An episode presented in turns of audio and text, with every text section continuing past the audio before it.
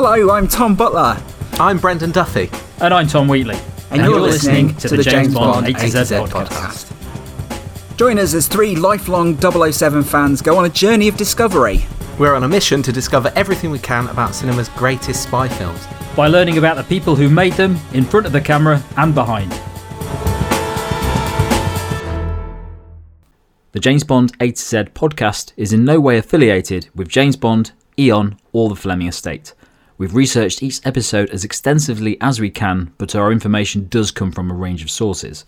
We do our best to make sure the information is accurate, but sometimes we can get it wrong. If you want to correct us on something or add some more detail, email us at podcast at jamesbond8z.co.uk. This episode of the podcast was recorded before the sad news of Tanya Roberts passing away on January the 4th, 2021. Hello, and welcome to our very first special episode of the James Bond A to Z podcast. I say special, it's because we are covering a film, one film in in total. It's A View to a Kill. Uh, obviously, alphabetical order. A View to a Kill comes first. It might not have always been first, though. Why would that be, Brendan? Because it's originally based on the full title is From A View to a Kill. That's right. And in Octopussy, at the end of that film, it said James Bond will return in From a View to a Kill. And a lot of people think it's just called View to a Kill. That's, That's true. true. Yeah. Even even when I was putting this thing together, I'd put it under V. So uh, Yeah. a view to a kill. So it's going to be slightly different to the A to Z format. Uh, we're going to do the. Um, this is going to be about the production of the film and its release, um, and it will be done in a chronological order. So um, if you are a huge fan of this film, then a lot of this you might be familiar with the story behind the film, especially if you've watched the behind the scenes extras, which are a lot of the Yeah. you know, a lot of the information that's out there comes from the DVD extras, right? Because they're obviously so widely available. And, but anyway, look, I hope you find something new about, out about A View to a Kill. I hope to find out something new because I know these two guys have been researching in isolation as long as, as well as I have. So I think hopefully we'll have something new to learn about I'm Rod- sure we will have. Sir Roger's final James Bond film. So I guess we should start off by talking about like the context of A View to a Kill in the canon of James Bond. Uh, it was released released in 1985. Roger Moore has already announced that Roger Moore was going to do this before the day before Never Say Never Again came out. Oddly Right, enough. okay. They actually announced that he would do this again. He reluctantly didn't he didn't want to do it. I think he he had to be persuaded to do this final one. Well, I've read I've read differing things, and I'll come on to that actually when we hmm. come into the the casting of the film because I've read various different reports. But I guess that that timing with Never Say Never Again is is really important. I guess the the the previous film Octopussy that was the big story, right? It was they had the two James Bond films coming out that time. It was Sir Roger, even though he'd been uh, in that role for many years, and uh, you know that was his sixth Bond film there was still an element of competitiveness, and, and apparently there was still a lot of uh, feeling in the world that you know Sean Connery was always James Bond, right? The original James Bond. Yeah. But they'd had that box office battle. Roger Moore and the official film had won. So I guess Octopussy, they were riding on a bit of a high, right? On Absolutely. an all-time high. Yeah, yes. Oh, yeah. Very good. Yeah. Um, and so you're looking at what the 14th James Bond film. Yeah. Um, the films had at this point been in production, constant production for over 20 years. And so, you know, you're at a time where Bond is very comfortable, um, which I think comes across a little bit in the film, possibly. Yeah. Yeah. Too far too comfortable. And it was the third uh, John Glenn James Bond film of five that he would direct. And obviously, a sad moment for fans, not just because it's Roger Moore's last film, but because it's Lois Maxwell's last film as, as Moneypenny. Yeah, it was a it was a bit of a transition for a lot of things in the Bond universe, wasn't it? it the the whole Sean Connery Roger era is almost kind of like a similar era in that they had these long lasting characters for a very long time, and then it was all going to change again, but nobody really knew what was going to happen at that point. I think the the when you got to when Roger got to For Eyes Only in Octopussy, everyone knew he had to go at some point, but you just didn't know when. And I think this was the point. This was the film where they kind of went, "He's that's it, isn't it? It's, it's we've taken it too far now. Probably should have finished on the last film, but um, it, yeah, it's a bit of a transition, weird, weird stage for uh, Bond. Yeah, Yeah. I think if you were to block it off in terms of Bond uh, periods, this is the end of the first one. If you sort of loop it all together, Connery, Yeah. Lazenby, Moore, Yeah, the original sort of they, they'd already depleted uh, Ian Fleming's source material, so Yeah. that was that had ran dry, and they were to they never really reinvented it, did they? For a new area, they they they slight they modified it as new Bonds came in and said, kind of, Yeah. we're gonna we're gonna base it around their character a bit. Mhm. But they never reinvented it. I mean, look what like when Goldeneye came out, that was the biggest reinvention Yeah. that we'd seen, and then obviously. Um, Casino Royale again, a massive reinvention, but uh, up until that point, it had always been a continuation, really, of the, the theme themes that they'd always had. yeah Yeah, interesting that it also this film marks a, a starting point for Michael G. Wilson, who is you know the heir apparent to Cubby Broccoli. He has been co-writing the films, and it, it, this is the film where he gets promoted from an exec producer to a co-producer, and I think that speaks volumes of like the transitional period that this film comes at um, for the Bond franchise. But like in terms of like the w- the world of Hollywood at the time as well, we're talking about a very different world to when you know Doctor No came out. This is 20 years on. The, the year before 1984, the, high, the the highest grossing film of the year was Beverly Hills Cop, and actually, the uh, that year was the first time in five years um, that a top grossing film, uh, the film that was the top grossing film of the year, didn't involve George Lucas or Steven Spielberg. So we're at the, Yeah. at the peak Yeah. of that like Spielberg era. Yeah. And even in that year, you know, you've got Indiana Jones and Temple of Doom, uh, Indiana Jones, Temple of Doom, and also Gremlins. They're like top five films. So that's when you think about action cinema. Yeah. That's what Bond's I- up against. yeah Well, I, I find I find with the '80s Bonds that I often don't feel they don't fit in that era. When I when I when you think of the '80s and you think of all of the great films of the '80s, it, the Bond films you, you kind of go, "Wh- wh- hold on, which when, which year was this? Because that other film was released in this year, and it's nothing like that. It's it's just doesn't seem to work.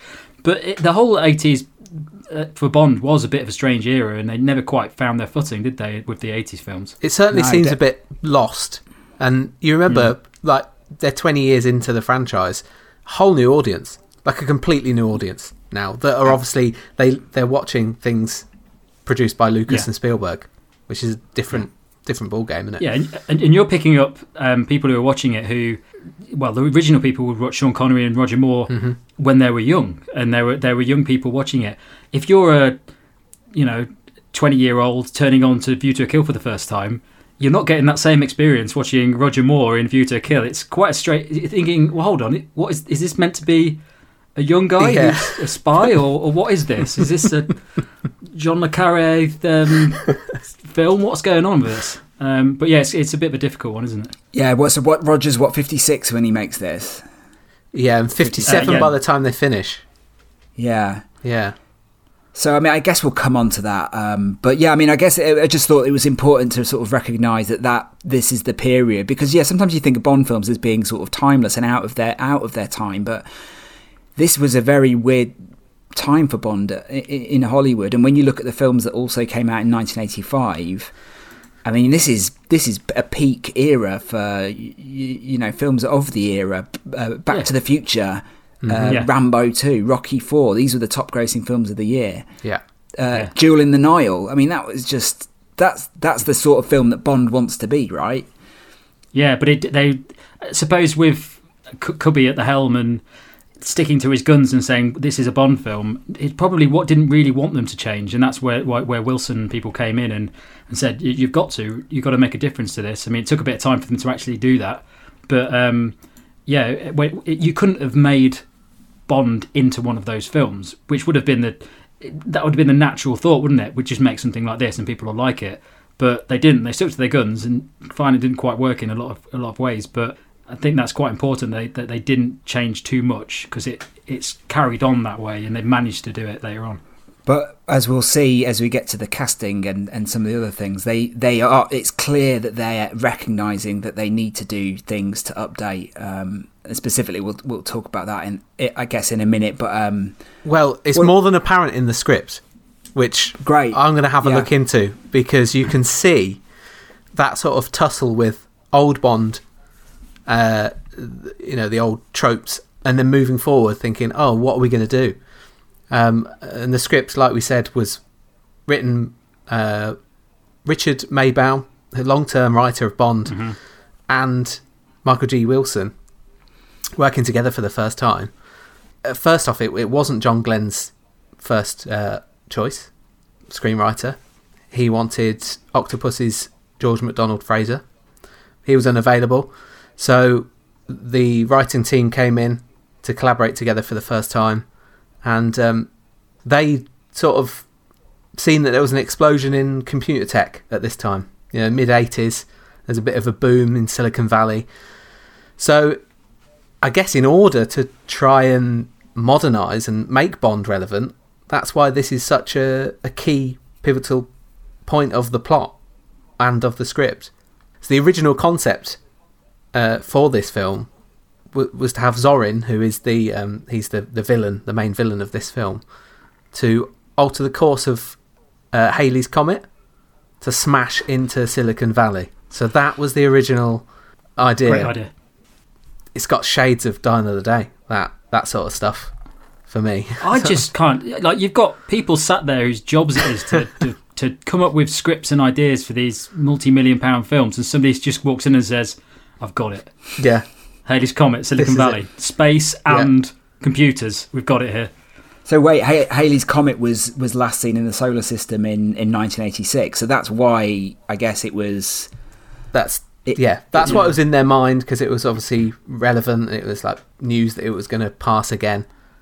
It's not the sort of relevance you want, though, is it? A comet Not- going across. not really. That's, that's not. That's not a trend that everyone's really interested in for, for a year. They um, they reasoned that it was too fantastical. Luckily enough, Good. and so uh, the draft w- there was a draft of it where that happened, but that was thrown out, and uh, they replaced it with the plot that we've got in in in the end, which I'll go on to. But most of the characters, the dialogue, and the main skeleton of the plot is the same. So that's that's quite interesting that they they did realize it was fantastical, but still went ahead. Really, you know, just take out the comment. yeah. Fine. Yeah. Uh, so it's still about micro. It's about microchips. That's the well.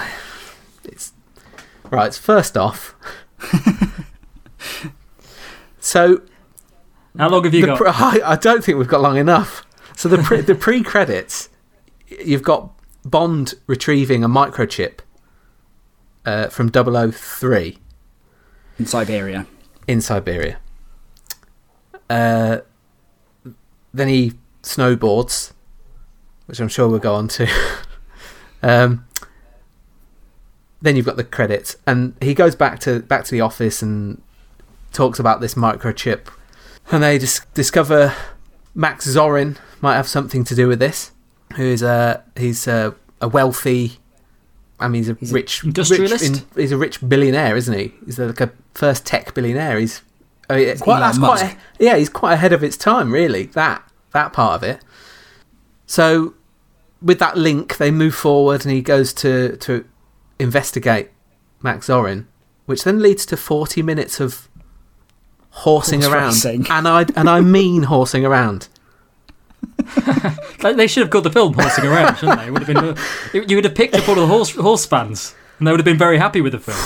So we then spend 40 minutes investigating Zorin's horse racing sort of interests because there's a, another scandal within that where he's doping horses and making them into super horses. Uh, and then which which by the way is put in there because Cubby Broccoli had an interest in horses at the time. So Yeah, it seems a Bit bit far, bit crowbarred into the plot because after 40 minutes of spending time talking about horses and thinking, oh, this must mean something, it's dropped. We leave France, does he- and there is no he even use a reference to the later horse again. No, no reference, nothing, no mention. Then we end up in San Francisco. Wait, you've missed Paris. You you did Paris, uh, then the horse horses, right? And then San Francisco. Horses, pa- of course, yes, Paris. Uh, You're a bit caught up on these horses, aren't it's you? the horses. The horses dominate. Not a horse Um, fan. Yeah, he does some more investigating in Paris, and it it leads him all the way to San Francisco, where he spends a few days working in an office, which is what it seems like. uh, he discovers more of Zorin's plan, so we then go, uh, and we've got a shot of Zorin explaining his plan to his fellow minions. Think think Goldfinger, but this is in a blimp uh, with the map as well. The uh, interactive map that's that's in there as well. Uh, so we head to San Francisco. There's a mine, and there's a big crescendo on the Golden Gate Bridge involving a blimp at the end. So I, I've got to unpick pick this because there's there's so much that's wrong with it. I, I, maybe let's not go into what's what's do wrong with it. Uh, no, but I've got some nice quotes from from the writers. Um, okay, go on. And there's a, there's also a part of the script which uh, which goes to give you a flavour of what, what we're dealing with with the dialogue. So Zorin and Mayday are admiring San Francisco in in the in the blimp, and she says, "What a view," and Zorin says, "To a kill," and then Christopher Yeah. Walken's character Zorin cackles. And, and laughs ab- about that line. It's it's almost he might as well look at the, the camera and nod and wink because it's it's that obvious. But It, it, it's very chubby, isn't it? It's it, um, it- yeah. is, yeah. So I've got a quote from Richard Maybaum. He says, uh, "The Silicon Valley lies between the Hayward and San Andreas faults. Zorin decides to create an earthquake that will send the Silicon Valley into the Pacific. So their story seems to be based on geological research. They've looked at a map and decided, oh, this this is this will work. This is just we can justify this. So they they went on ahead with that. Wilson says our plots tend to be fairly realistic. we we will never be believable though. This is a fantasy film. We don't try to be realistic, but within the terms of our genre, the reality that we deal in, we like them to be believable. Zorin's plot is something that could almost happen. I'm not sure what he's trying to say there. Which bit of the plot? Yeah, I just, but I mean, he could definitely buy a load of horses and drug them up. I- That's is he saying that- just a bit boring? it is it could happen it can't happen i don't understand what he's trying to say there and there's a lot of the film that is very realistic Perhaps too realistic in places. i i would agree yes. He said we don't want to make a non-action film but there are different ways to be exciting. We've kept gadgets to a minimum and put bond in situations where he has to use his own resources to survive. So there's a nice scene in uh, underwater where where Bond is the car's pushed in and Bond's underwater, and he has to wait underwater until Zorin and Mayday have gone, and he hasn't got any gadgets, so he decides to suck air from the tires of the car, It's Yeah. yeah. The move. which has been debunked. Because there's a, if there's a I'm- Bond film where he if I- has the uh, respirator, isn't there? if I believe rightly, by MythBusters, that that's not possible. Did you say the Mythbusters bit? The- yes, the MythBusters. So they they've disproved that that you can't actually do that. But even so, I quite enjoyed that moment. I thought it was quite ingenious. Um, yeah, that is a cool uh, moment. enough for me to believe it. Anyway, Yeah. Yeah, I bet many many a, a young lad has watched Bond and thought, right, I'm gonna I'm gonna give that a go. yeah, at some drive my car into the river.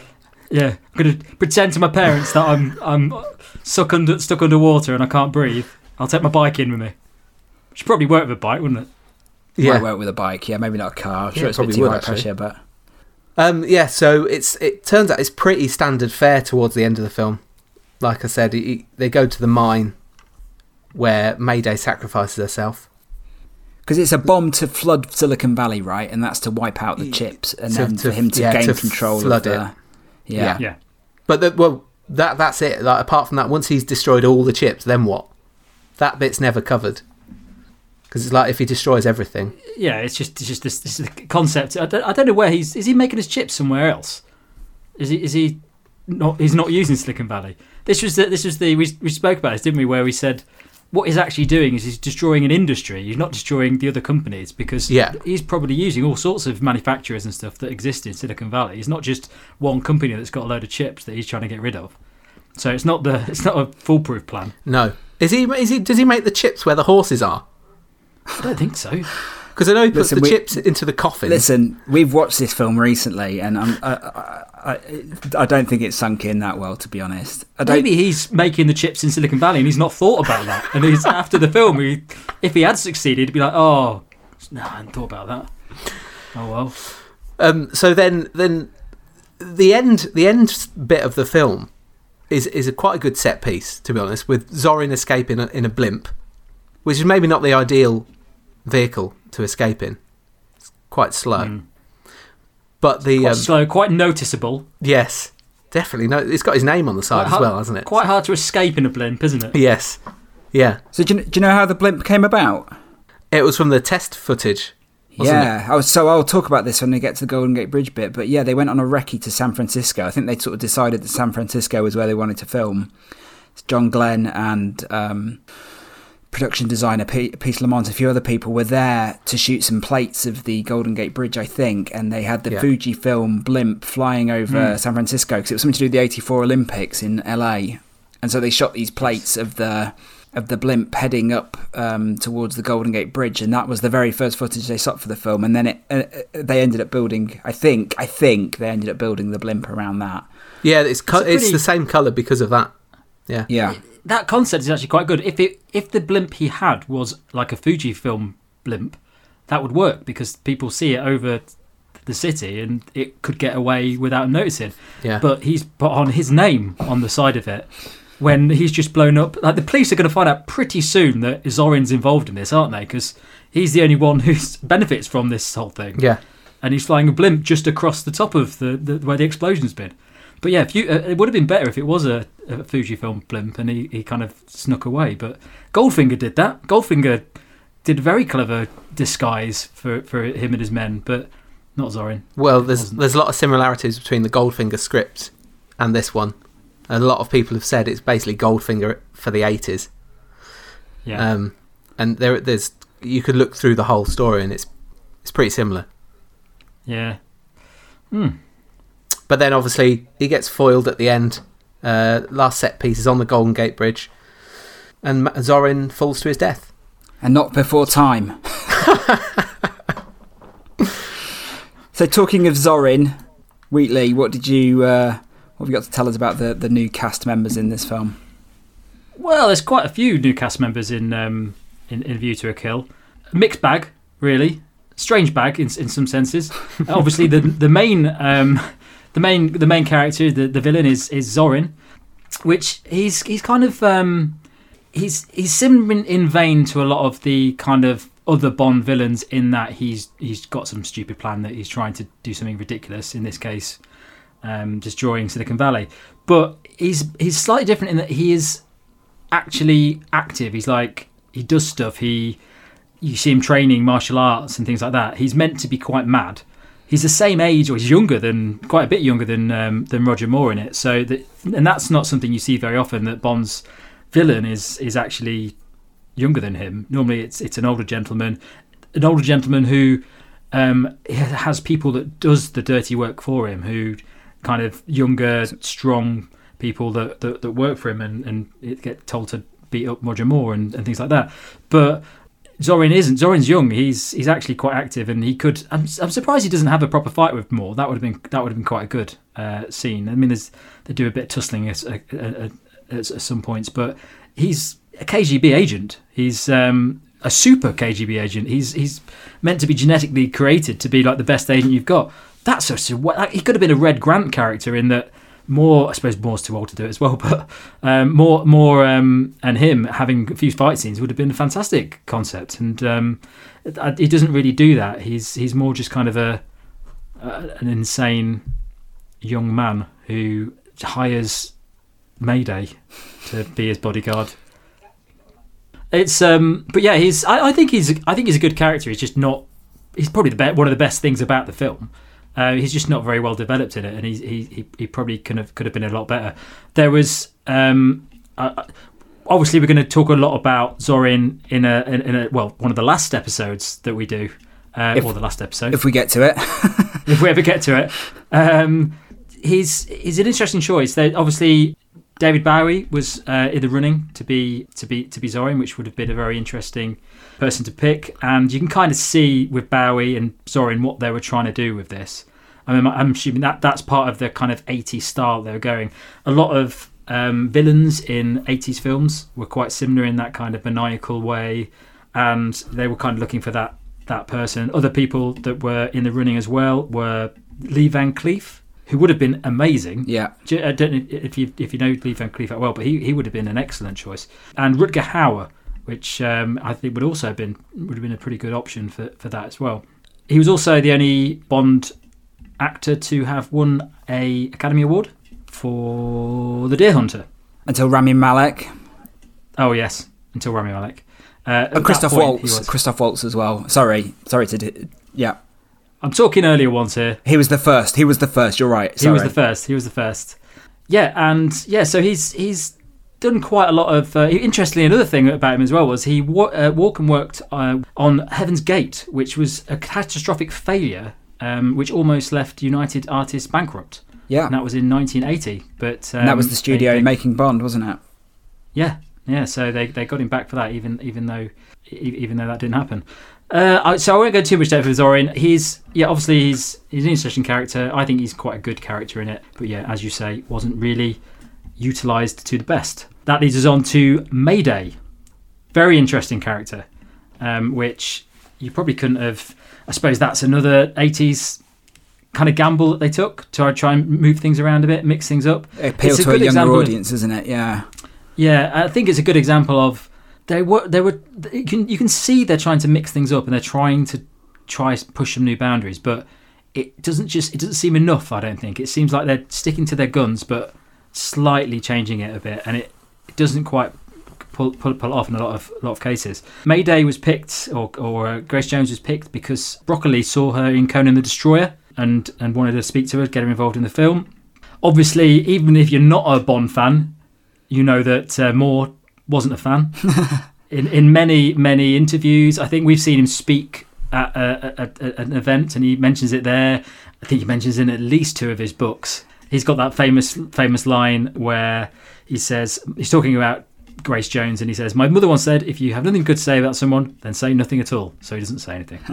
but interestingly, uh, Grace Jones actually said she quite liked working with Roger, and um, a lot of her kind of brash attitude towards him and kind of being a bit mean to him on set, she said was because that's what her character was, and she wanted to stick stick to the character. I mean, I don't know a lot about Grace Jones, but from what I've seen, I'm not not sure that's that was the case. Yeah. So uh, another little fact here, but I won't go into too much depth with um, with Mayday. But apparently, Barbara Broccoli. This is IMDb trivia, by the way, so I don't know how accurate it is.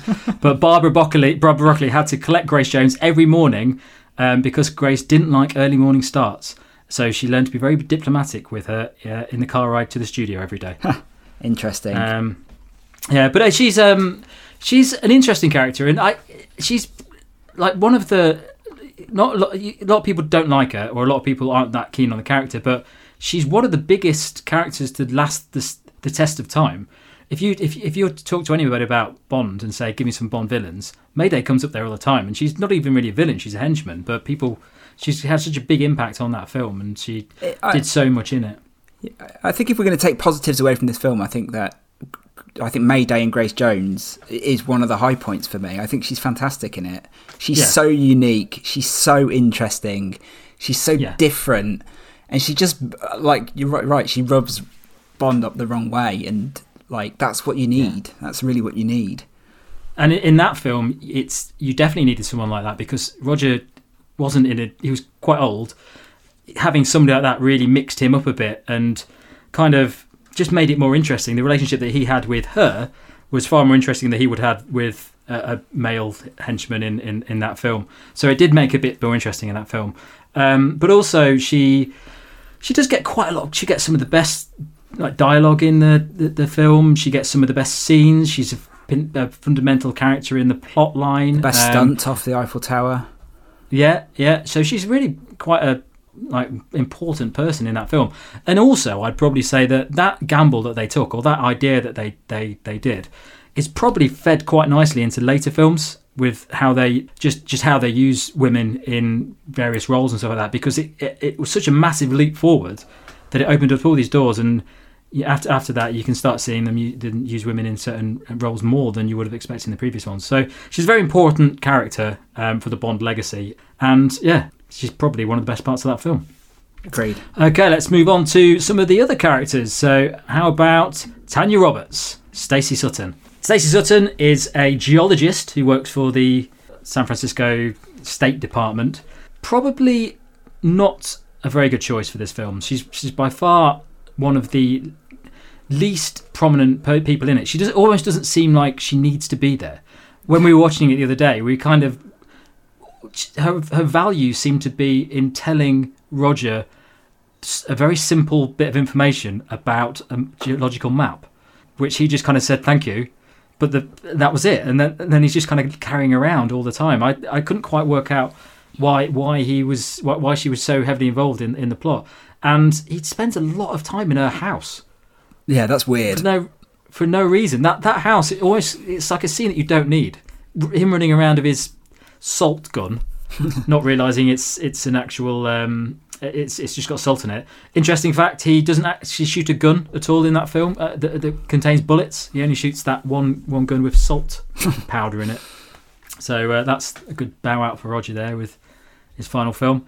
Uh, so uh, Tanya Roberts, you probably don't know much about Tan- Tanya Roberts. Really, she's not really been in been in much um, over the years. You might have seen her in the occasional series that as a kind of guest actor. Um, she was picked up. Brocky saw her in the Beastmaster. You seen that? So Beastmaster for her, and then uh, Conan Yeah. for for Grace you can kind of see what see- broccoli film broccoli's watching. uh, so he was. So she was in the Beastmaster. Not not particularly. It's, it's kind of a cult film. It didn't do particularly well. Um, I think I've seen it maybe once. It's kind of that Willow ilk, but not even as good as Willow. Uh, so he picked her up and put gave her the role of Stacey Sutton. Uh, she also um, was in Charlie's Angels quite late on in the series. They brought her in to kind of revamp the, the Charlie's Angels series, but after a few episodes, I don't think she did very well, and the series didn't do didn't um, improve after that. And she was also nominated for a, a Worst Actress Razzie at the uh, Razzie Awards for that for View to Kill. Oh So dear. that's always a treat. uh, so yeah, not not really a lot to say about Tanya Roberts. I just um, she's definitely not one of the main main Bond girls that you you put in a list. I, th- I think people who are very general Bond fans will struggle to remember her. She definitely. She, I mean, if you're if you're a Bond fan, you, you'd know her, but you probably wouldn't know a lot about her. But I think yeah, if you spoke to somebody who just liked a bit of Bond, they're probably not going to know much about um, Tanya Roberts. Okay, other people we've got. Ah, big one, big favourite for me, Patrick Macnee Yes. who plays Sir Godfrey Tibbett, which is a really interesting character actually for, for View to a Kill because he's he, he's obviously the, he's the fourth Avengers actor to, to join the series, but interestingly he didn't really he wasn't a fan of Bond. He he he, used he was good friends with Roger Moore. He'd been in some films with him, and he was also good friends with Ian Fleming. So he had quite a big investment in in the kind of the the Bond history but he, he he's said various um, interviews and things like that things that didn't really make Bond. He wasn't basically say he wasn't a big fan of Bond. Didn't like the films anywhere near as much as the books, and he he worked with uh, Roger before, so he, his main interest in, in joining the film was was to, to work with Roger basically because he, he liked him and he, he wanted the opportunity. And I think the part was And written as a as a jockey at first, I think, and then they aged him up Yeah, to be a horse yeah. trainer instead. Yeah, he's uh, well. He's, interestingly, his father was a horse trainer of some sorts, so there was some link there with with um, Patrick Macnee. But as a character, he's very interesting. He's um, he's certainly an interesting interesting in the fact that in this film, Roger Moore is obviously quite old. So have giving him somebody who's of similar age to him. I think he's about five years older than Roger in, in, in the film. It's an interesting dynamic between the two, and it, it works quite well. I'm not sure how that would have worked if it was he'd come in at that age with Roger Moore in Live and Let Die or something like that. It wouldn't quite have worked. But they had a nice rapport where they were like mates in that whole 40 minutes of strange strange scenes uh, early on. Obviously, he dies at the end of the part of the film, which is the, the horse racing bit. He's a very prominent character in the horse racing bit, does quite a lot of stuff. There's a brilliant scene where Roger is basically telling him off because they're being listened to by a microphone in the room, and uh, he has to pretend that, that, that Tibbett is his uh, staff, so he keeps telling him to uh, stop messing about and clean things. That's a nice little bit of film, and obviously Tibbett's not very happy about that.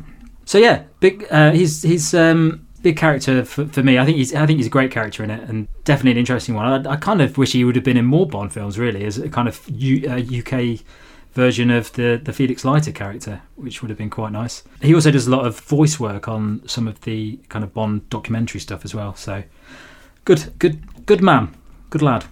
Other characters, I'll go. I won't get into too much depth with these. You've got David Yip, who plays Chuck Lee. Uh, you may remember him from uh, was in San Francisco. He plays the kind of CIA operative that helps James Bond out, uh, like his liaison.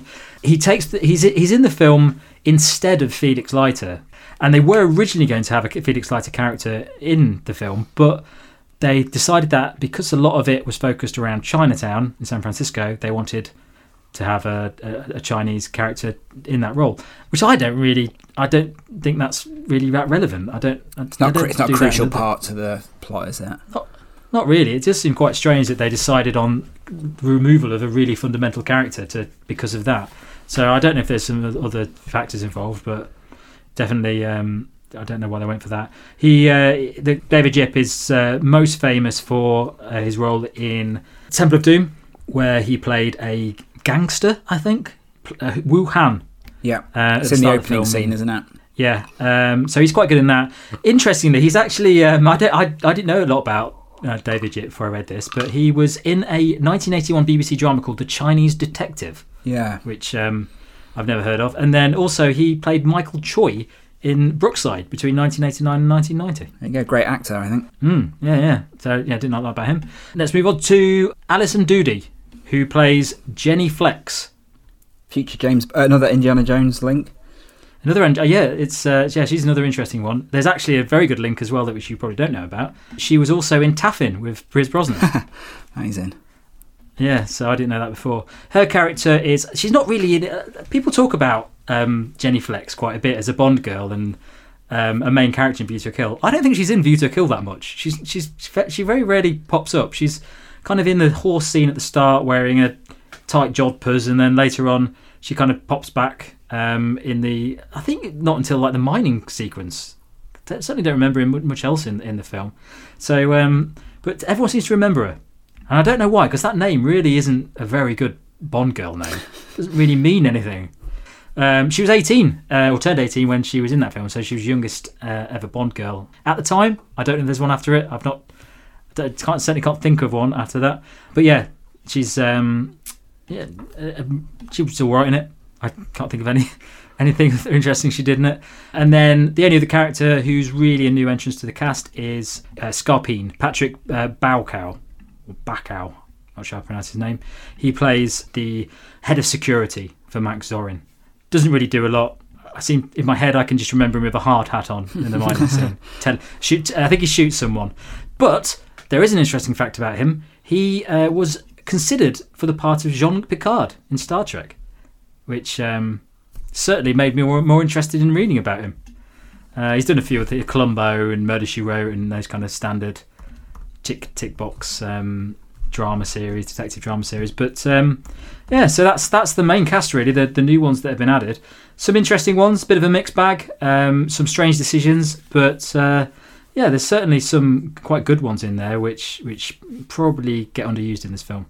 And you've also got Fiona Fullerton as well, haven't you? As the uh, oh, the hot the hot tub Bond girl. Ah. Um, so Fiona Fullerton, is very interesting because again, Fiona Fullerton's role in in the film as Pola Ivanova seems almost kind of wedged in unnecessarily to the film. She doesn't get a lot. She's not got a very big part. Um, she's basically plays a, a Russian spy who who Roger has to get a what is it? She tries to get off of him. It's a tape, um, isn't it? Is it the t- oh yes, the tape. So she, so she he's got a tape. She wants to get off of him. They they sit in the jacuzzi. He does a funny joke about Tchaikovsky, and then eventually switches switches the tapes, so she goes off with the wrong tape, and he gets it. Not really a big role, and it almost seemed like the only reason she she's in it in that film is to get General Gogol in, because he seems to be in every single one of these films, regardless of Russia's influence or involvement in that film. Obviously, here he's got the KGB, and so there's a little bit of a link in it, but it does see it does seem like he's in films when he doesn't need to be. But originally, uh, in the in the script, it was meant to be Major Anya Amasova, uh, Agent Triple X from Spy Love Me, which would have been a nice and interesting way to, to actually do it. It would have made more don't know if they sense than the role that she has now because she comes in and leaves very Hmm. quickly. Yeah, with no setup, you don't really know who she is. It would have made more sense as a cameo, I think. Yeah, but if um, if it had used Triple X, it would have been. I don't know if they planned to add a bit more script in with Triple X. I mean, it seemed a waste to get her Barbara back back in just to do that small scene, but definitely would have been a nice like end to the the Roger Moore journey, um, having that callback if it was done well. But yeah, Fiona Fulton doesn't quite. She's fine. isn't it? She's she's it's a, it's a nice scene. It's one of it's probably one of my favourite scenes in the film. It's quite nicely done. Roger's good in it, but um, it just seems strangely un- underused and quite short. Sorry, there you go. Yes, no, there we go. Yeah, that's that's they're the new cast that we've got, uh, that we've got in the film. Yes, I guess so. Talking of Gogol, we've got uh, Walter Gotell is back as Gogol for his fifth out of six James Bond films. He plays the the, the, the KGB guy. Yeah, other returning cast members include uh, Desmond Llewelyn. Obviously, he's back as Q. It's his twelfth James Bond film, amazingly. Robert ba- Robert Brown is in uh, for his third Bond film. He is M. Um, so uh, it's the second film as M because obviously he first appeared as Hargreaves in A Spy Who Loved Me. Then uh, you've got the big ones, right? So you've got uh, Roger i- is back um, for a, for a final time, and so his original deal was for three films, um, and obviously that had long long pass. So, like you say, everyone was waiting for him to. Everyone wanted to know when he was leaving. Everyone wanted to know who the next James Bond was was going to be. So he drove quite a hard bargain to come back for Octopussy, and you know Eon did a lot of tests with a lot, lot of other actors, including James Brolin. Um, so he'd really pushed them that hard, uh, pushed them hard that time. But this time, I think the decision, from what I understand, was quite quick. He decided that he wanted to come back. He didn't want to negotiate for, for weeks and months with Cubby, so they agreed a price, and they, they agreed a price on the condition that it would be his last film. So I don't know who's uh, who it was more important for to be his last film, whether it was for the for for, for Cubby because he didn't want to pay him more, or whether it was just because Roger just felt he was too getting too old for it. But that was the that was the decision. It would be his last one, and I think he was quite keen to come back to do one more after the whole Octopussy versus Never Say Never Again. It was like he, you know, he'd conquered his Sean Connery demons, I think, and Yeah. he, he felt ready to, you know, prove himself. He he was Bond, right? So he wanted one more crack at it. Yeah, At the time, he said, he said, actually, I'm playing James Bond again because I feel sorry for Cubby. He'll have a terrible job finding anybody else who will work as cheap as I do. He's obviously joking. He says, actually, I enjoy the work, and I'm just glad people are still misguided enough to employ me. So, um, I always think when I, when I see Roger talk about these things that he's the only Bond actor that really wanted to stay all the time. I know, I know he negotiated over money money a lot, but he whenever we I, I read about him talking about Bond, he just he loved being Bond, didn't he? He he loved the character. He loved talking to the the fans. He just loved talking about Bond. Whereas the other ones, uh, well, a lot of them are reluctant to do that. They don't like that side of it. They like the ca- they like playing it. They don't want to be typecast, isn't it? I think that's the issue, and I think Roger was Yeah. sort of very. Um, Rogers knew that he, he had his limits, right? He uh, like he's obviously great at what he does and has brings that humour to it, but he's not like he's not a thespian, is he? He's he's very much a, a very old school sort of Hollywood leading man, and he knew that that that was his that was his strong point, right? yeah, Um, so yeah, then then uh, the the other remaining cast, um returning cast, Lois Maxwell, she, she's back as Moneypenny, and it's for the fourteenth and final time. And so, according to interviews with her, Cub, Cubby had spoken to her and sort of said, you know, they they were the only two of them that were still remaining on the series from Doctor No, and so there was quite a big you know, quite a big thing for her to leave the series at that point, I guess. Now, when they decided this would be her last film, I'm not sure. There's conflicting reports out there, but I know that it must have happened it must have happened either before this film or just after because there's a point in, an interview with, with, with Lois Maxwell. She says Cubby phoned her and said, "I'm sorry, Lois, we won't be using you in the next James Bond film. I wanted to tell you myself, and I wanted didn't want you to get a letter or hear about it in the press." And she just thought that was very kind of him, which suggests mm. she found out after the film. But a lot of people say that she knew in this film, but who knows? But she really wanted to have a character killed off but they just recast the role instead. So yeah, that's that's the returning cast. And so I guess before we dive into the production, I guess there's just one sort of little story to tell about yeah about the making of the film before production started. The fire. The fire. Well, it's quite famous in um, in in in fil- the film world. The old the, the whole the fire incident. As you as you all know, uh, the 007 stage was a film created. It was actually um, in 1976 by Ken Adams to house the set he designed for the interior of the, the super tanker in Spy Who Loved Me, which you'll remember was an enormous scene. It, they, it, they had to build this set to house what they wanted that scene to be. So creating that set was quite a big thing for a big achievement really for the, the Bond franchise to do because they, they, they just needed something of that scale. It's uh, that original set cost 1.8 million pounds to build. It's it was, uh, it was christened on the 5th of December 1976 uh, by uh, Prime Minister Harold. Uh, well, Harold Wilson was at the ceremony, and it measured 102 meters by 41 meters and was 12.5 meters high. So quite big set. And technically, because well, apparently because it had no soundproofing, it was a silent stage, the largest ever built. However, uh, the stage was burnt to the ground on the 27th of June 1984, which is obviously st- when we were, they were making View to a Kill. Um, and it burned down towards the end of the filming uh, Ridley Scott's Legend. So that took four months to rebuild. Um, we'll go on to that in a, in a minute, but it reopened in January 1985. Stage. And it, basically just threw the whole production out because they were planning to shoot the the mine scene there um, in the 007 yeah. stage, and so from what I understand, once the fire had happened, they had to rejig the entire shooting schedule, bring everything forward, and just move that right to the very end of the shoot. And actually, yeah, they only made it by the skin of its teeth, really, because they had to. Uh, from what I understand, once the fire had been, it would take a month to clear it.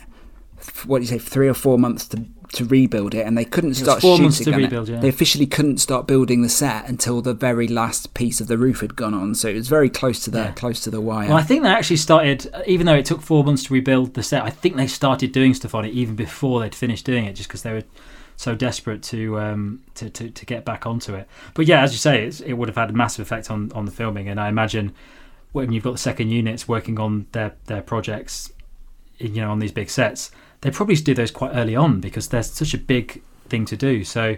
I mean, that's probably we t- we talked about this as well. The the kind of mine scene at the end of View to a Kill being somewhat lackluster in, in, in how it, it is built, especially when you compare it with some of the other ones. And it must it must have had a massive part into playing that this this whole fire that that affected how they could do stuff.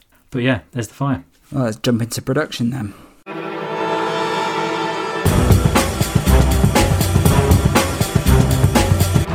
So moving into production, I'm just going to cover the crew that worked on the film, and then we'll move into where it was shot.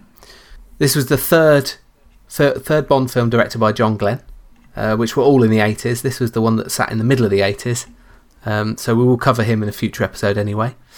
John Barry, he's back for his 11th Bond film, and but this is his 10th Bond score.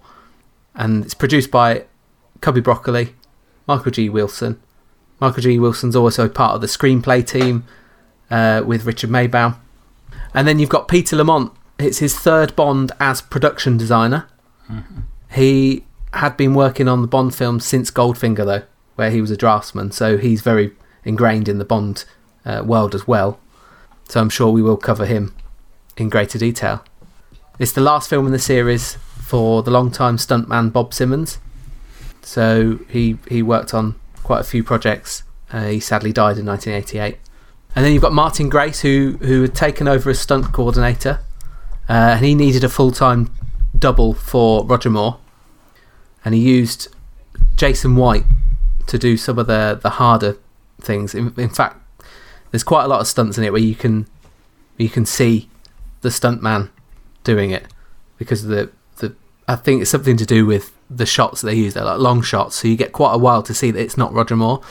So there'd be Jason White did a lot of the Golden Gate stuff, where he's hanging onto the blimp via the rope. All stunts that were done for real, so he is really like swinging in the air. And you've got Remy Julienne, who's got a team of who did all the driving stunts. So there's a very iconic stunt which I think we'll cover as we get through to the stunt section. But John Glenn said, Remy's English wasn't very good and my French was even worse. We managed to communicate through drawings. So that makes it even more remarkable. Some of the driving stunts they get into this film that were obviously communicated through through a sketch, essentially, including the uh, the car jump that goes from the ramp onto a moving bus. Amazing. So yeah, that's that's the crew, the majority, you know, the important people on the crew.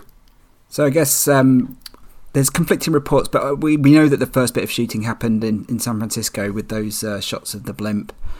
Uh, I, I think that possibly principal photography began with the stuff at Ascot, but before before that they had some second unit stuff going on to shoot the pre-title um, credits, uh, pre-credit sequence, which is the snow scene. Mm-hmm and so that was filmed over two locations in Iceland and in Switzerland. In Iceland, it's the it's sort of the the the bits where you can see the glaciers and the uh, icebergs, and they're shooting on there. And then the stuff in Switzerland is when they're doing the actual skiing. So the stuff uh, it's all set in Siberia, but shot shot in two different places. Uh, they shot on this is my Swedish pronunciation Vatna Vatnajökull Glacier on the south in southeast Iceland, and, and they shot this on a lake which was full of these icebergs, and it was quite a dangerous place to shoot because the icebergs. The, like the, where they were, they can flip over at any time, and that can sort of cause tidal waves, knock people over, and they cause them quite difficult, um, quite a difficult shoot for them.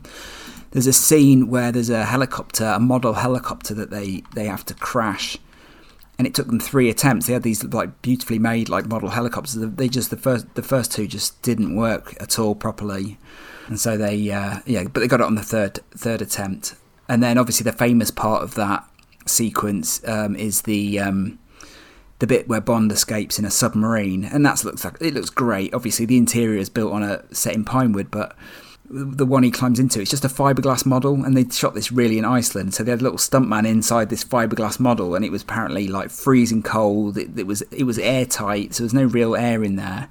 It just sounds like it was a horrific, um, horrific stunt for that guy to to, to, to pull off in this mm-hmm. freezing freezing lake.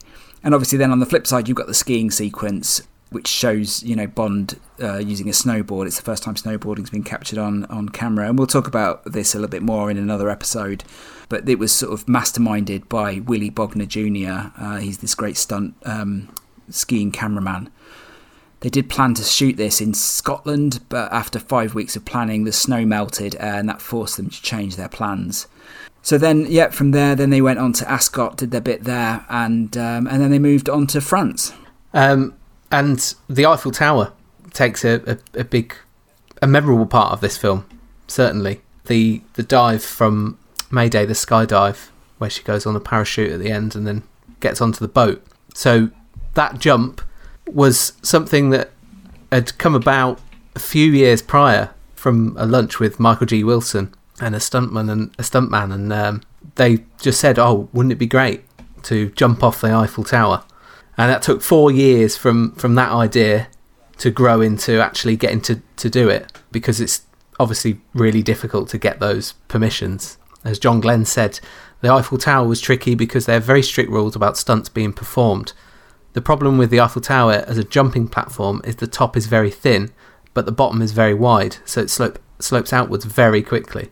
So this took a lot of preparation to to work out and, and maths, I guess, like and work out how many seconds mm. you've got, how dangerous it is, what you're going to need to do it. So there are two stunt parachutists, BJ Worth and Don Calvedt, and they got permission from Paris to do two jumps from a, a, a platform that if you watch the footage in the final film, you can see the platform. So it was coloured the same as the Eiffel Tower, but you can you can see it. Worth was practicing the stunt um, by jumping from hot air balloons because obviously you can't practice from the actual tower. So the key to the success of that was the calculations, and Michael G. Wilson worked it out and said, You've got about three and a half seconds, then you've got to pull it. So it's quite precise as to whether this would be successful. Luckily, they had a French production manager who was able to facilitate this the, the permission. So they got the permission, the ramp was built, and it really needs to be a calm day because any gust at all would have just sent him back into the tower and would have been disastrous. So on on dawn one morning in August, he Worth dressed as Mayday and prepared to jump from from the tower. So he said, "I inhaled deeply and shouted, "This one's for Cubby." I bolted down the plank and dove over the edge, throwing my chest to the horizon. Time almost stopped. Luckily, the jump went off without any problems at all. And then um, half a minute later, he lands safely on the on the ground, uh, right next to his family. And then Cubby Broccoli later that evening sent a case of champagne to his hotel room for a job well done. So it's obviously chuffed. There's a, a um, the behind the scenes video on the on the DVD is great. Uh, those two parachutists yes. are really great, like interesting characters. And he said that yeah, he knows he knew it was three seconds by the whistling in his ear. Like when it reached a certain pitch, then he yes, knew that was yeah. when he had to pull his his chute. It's amazing. Yeah, that's great. The other parachutist, he was unhappy about not being able to actually perform the jump. So the next day, he went up to the tower really early in the morning without the authorization because they'd got what they needed. They got it all in one shot.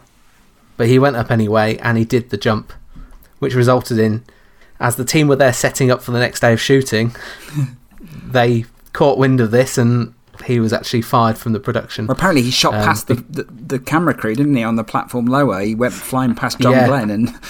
John Glenn was there, yeah, exactly. So yeah, lost his lost his job on the on the production and never came back for another Bond film. No, never. That was it. Done. What an idiot. So hope it was worth it.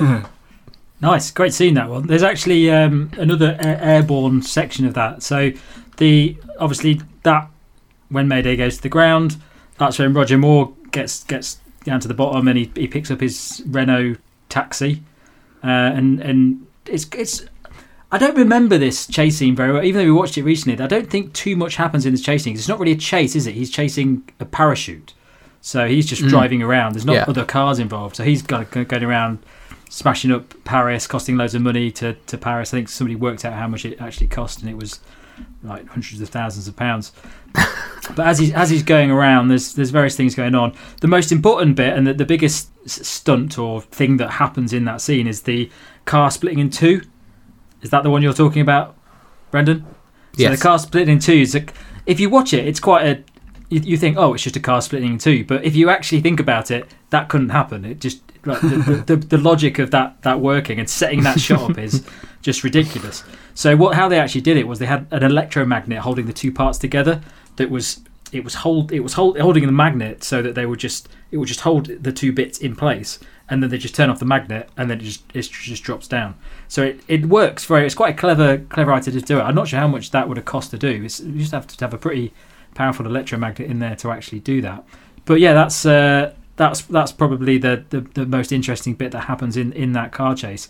There's also a bit where it's actually it's not really the car chase, but the scene where Mayday is landing on the boat at the end. You know the the where, where Roger Moore gets into the wedding and smashes up the um, cake, cake and all that stuff. So that interestingly was filmed before the jump from from the Eiffel Tower. Uh, and it was BJ Worth who, who, who did the scene, jumping from a helicopter which was being flown by Marc Wolff, the, the pilot. And Marc Wolff is a massive name in. He's basically just a pilot who flies people around who jump out in, in films.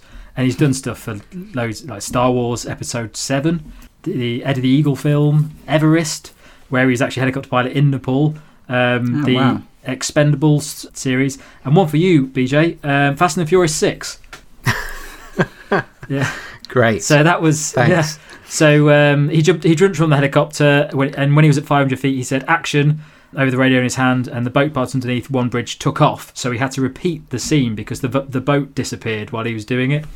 so quite an interesting section of that. It's a it's a nice it's quite a nice chase sequence. It's quite different, isn't it? It's not just two cars chasing. There's a lot going on. It's it's quite a long extended sequence as well because you've got the Eiffel Tower, the the, the car chase, the whole weird boat thing with the wedding. But yeah, a lot of elements to it. It must have been a really difficult one to set up and get all of the the, various bits working together so it actually looks right. Because they're not filming all these in the same, Yeah. in the same in the, at the same time. They're doing it all in different different sections. So um, so yeah, that's the uh, the, the car chase. The, well, the, prior to the uh, to the car being smashed in half, he um they they do a stunt where the the car which was shot with like loads of cameras surrounding it so they could get the right shot.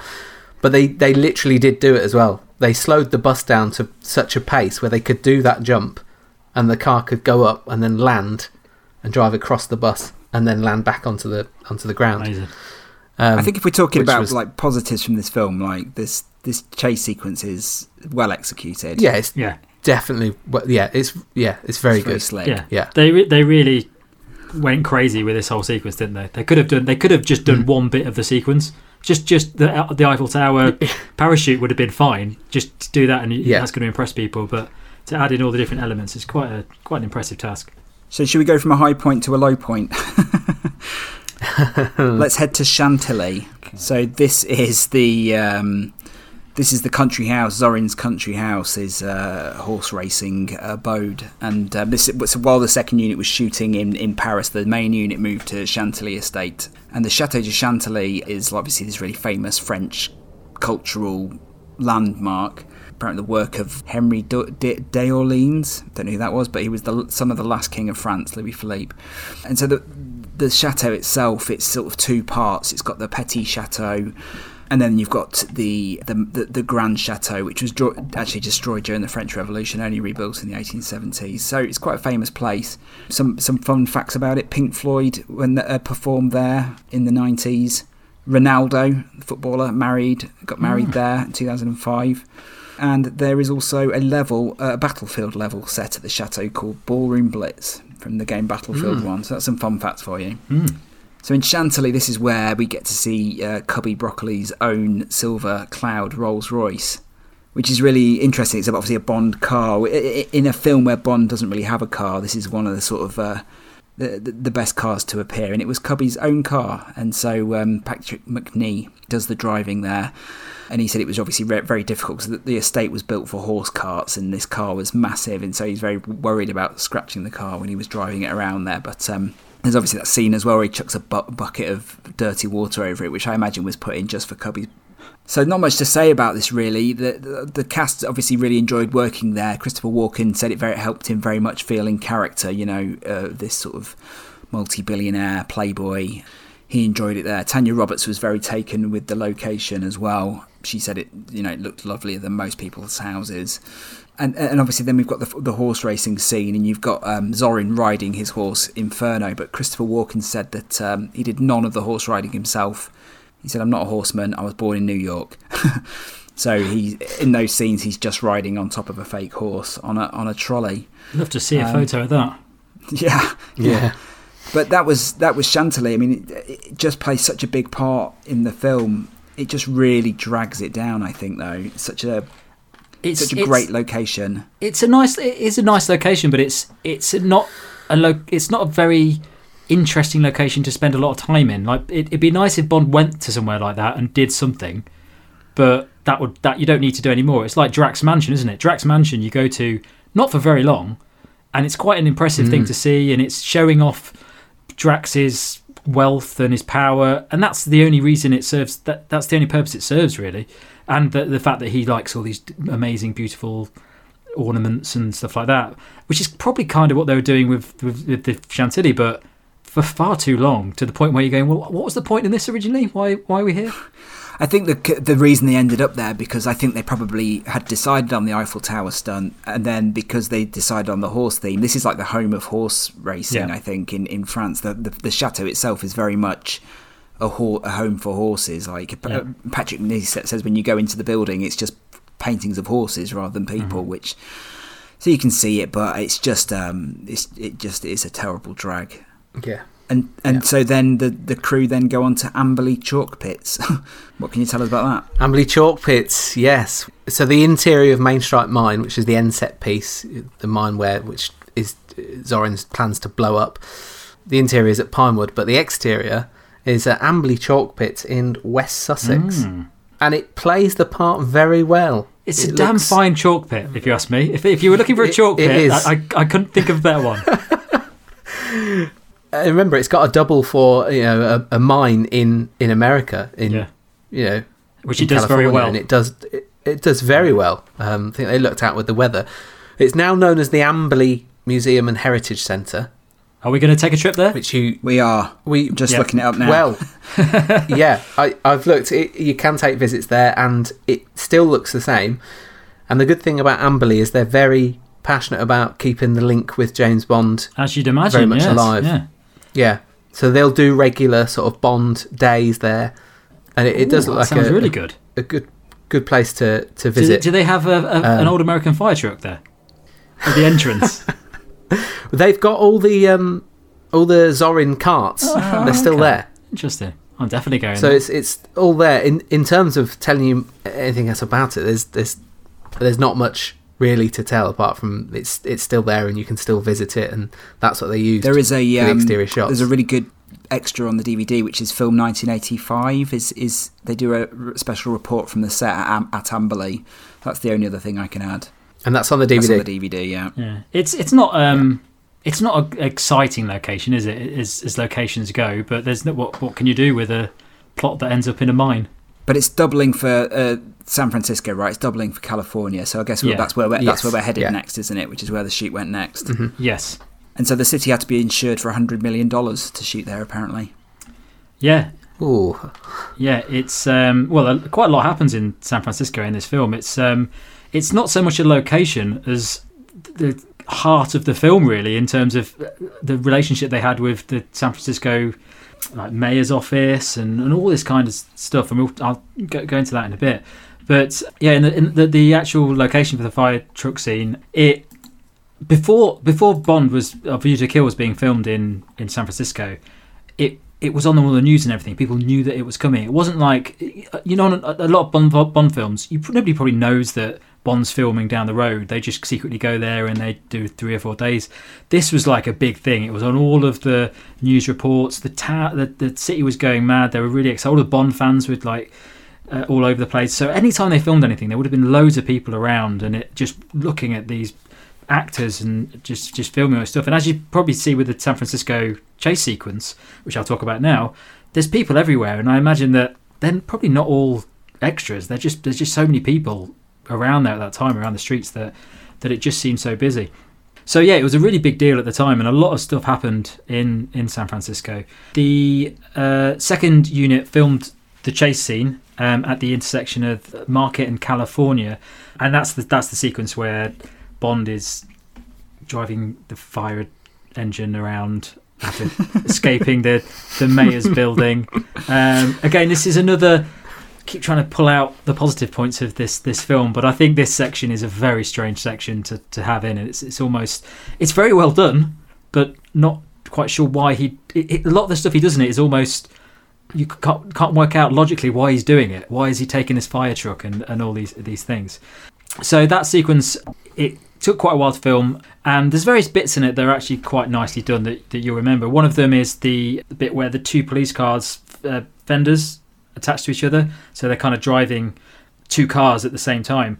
So the way they did that was they actually just got two cars and like connected them together with uh, with bars so that, that it could move together and they could actually talk to each other because the, the two drivers talk to each other when they're when they're, when they're going along, uh, and that was rigged up to the back of a another van that was filming, which was filming that as well. So it must have looked ridiculous to anyone watching it. Quite an impressive spectacle to see on the streets. The uh, Re- Remy Julienne was in charge of the action, um, along with Arthur Wooster on that whole section, and the stunt double for Roger Moore uh, was Dick uh, Ziker. And Tanya Roberts had uh, a lady called Karen Price, which was used for climbing down the ladder and when there was all the crowd underneath it. So there's there's a lot of elements to this section. Probably one of the most interesting ones this is another IMDb fact, so I'm not sure how valid this is, but um, apparently the stunt driver he was meant to drive the, the, the, fire engine on, on the on the day that they were doing the big stunt.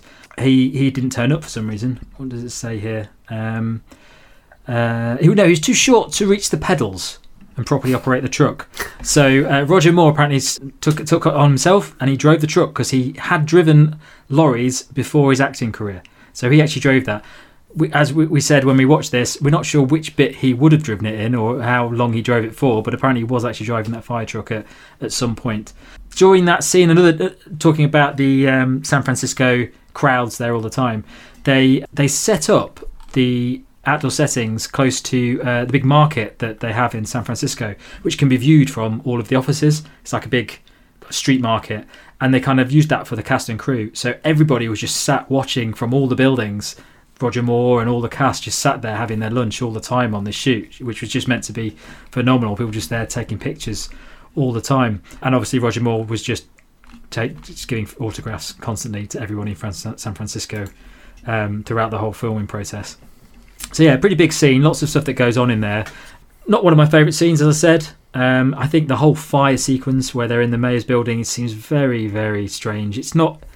We talked about where he's carrying Tanya Roberts down some steps, and that scene lasts. He walks down all of the steps, and there's a lot of steps, very slowly. Just a man walking down some steps with somebody on his like it's it's not a Bond scene with a crowd clapping with a crowd time. clapping like they're clapping just a normal fifty six year old man who's escaping a building slowly. Um, and then obviously he, he jumps onto a, a, massive fire truck to escape, being chased by policemen, which again it's a very similar theme to taking a blimp with your name on it to as an escape vehicle. He everyone could see him. I think he had the the actual alarm on, didn't he, when he was driving it? So yeah, they, he just kind of drives away with them, and, and, then he does this strange thing where he gets on the back of the, the with the ladder that then swings out back and forth on the street, which and, and I never knew why he got on the ladder in the first place. It seemed quite odd, and he's swinging over the police cars and everything. So it's a bit of a messy scene. It's, it's some nice stunt work in it, but again, it's um, it's it's not one of the better ones. Eh, they've got the bit where they jump over the, the, the suspension bridge, not the suspension bridge, the um, the bridge that lifts up. Yeah, it's it's um, yeah. So it lifts up slightly, doesn't it? And he goes over it. So it's not like an amazing stunt that one. Yeah. Um, Doesn't get much hang time, does it? No, it just goes. It's just a slight bit. It's not like he yeah. shoots. Hang time's right, isn't it? You've, you've, you've hit it on the nail on the head there. Uh, there's not a lot of hang time in that in that scene, and then the policemen are in it far too long afterwards. One of them drives yeah. up it, and then gets trapped at the top, and then ends up falling down. And the other police cars come to the bottom, and the police car hits both of the bottom ones and knocks them out of the way. And then they start talking about it. I don't know why, but then eventually Roger carries on driving this fire engine out of San Francisco all the way to Silicon Valley, and nobody bothers chasing him after that point. I think they give up, thinking they won't be able to find him when he when he gets out of San Francisco. And nobody wants the fire truck back either. Um, so that's it. There is a great scene at City Hall where they set City Hall on fire, and um, that's all done with um, uh, fire rigs on top of the building. Apparently, it yes. looked quite um, quite spectacular and real, and they, that people actually thought it caught fire and, and burned down. Yeah. Um, yes. But yeah, so I guess the next uh, thing that they do in San Francisco is the Golden Gate Bridge. The, the Golden Gate Bridge, yeah, which is obviously the climatic scene of the film. As I said, that the first, very first shots of the film were, were filmed there in '84. Um, but then uh, they later returned um, and uh, the action sequence arranger Martin Grace supervised two uh, shots of two stuntmen fighting on the top. So there are a couple of shots in the in the final scene which were filmed on the very top of the uh, Golden Gate Bridge, which is amazing, really. But actually, that only accounts for about five percent of the, the of the sequence, according to um, yeah, according to the, the, the DVD extras. So um, the rest yeah. of it was done. Uh, they did while they were up there. They shot um, what they call Vista Vision plates. So they use these huge like format cameras to shoot plates, so that when there's scenes where Roger Moore and Tanya Roberts and, and, and Christopher Walken are hanging off the bridge, they what they did then is they set up a rig, so they projected the footage that they'd shot off the Golden Gate Bridge onto the floor of the studio, so it looked like it was miles down, but actually they're only about three foot, off the off the ground. So Mm. that's how that stuff was done. They had models, they had scale replicas, they also had a full scale section of, of the top of Golden Gate Bridge built at Pinewood as well. Um, and that stuff is is is amazing. When you actually watch the sequence, it you'd be very hard pressed to figure out where each bit was filmed if you unless you really Mhm. knew your stuff. Yeah. Um, the the Yeah, scenes where it- you s- yeah, it's definitely it's definitely as things go from that film. That is the standout thing that you remember, isn't it? They use it on all of the advertising, all of the DVD covers, all that kind of stuff. It is it is Yeah. an impressive thing, and it's it's it's one of the it's a location that if they hadn't used it then, they would use it at some point in the future because it's it's it's such an important way to do it. And they did it. I think they did a good job with it. I think they used it well.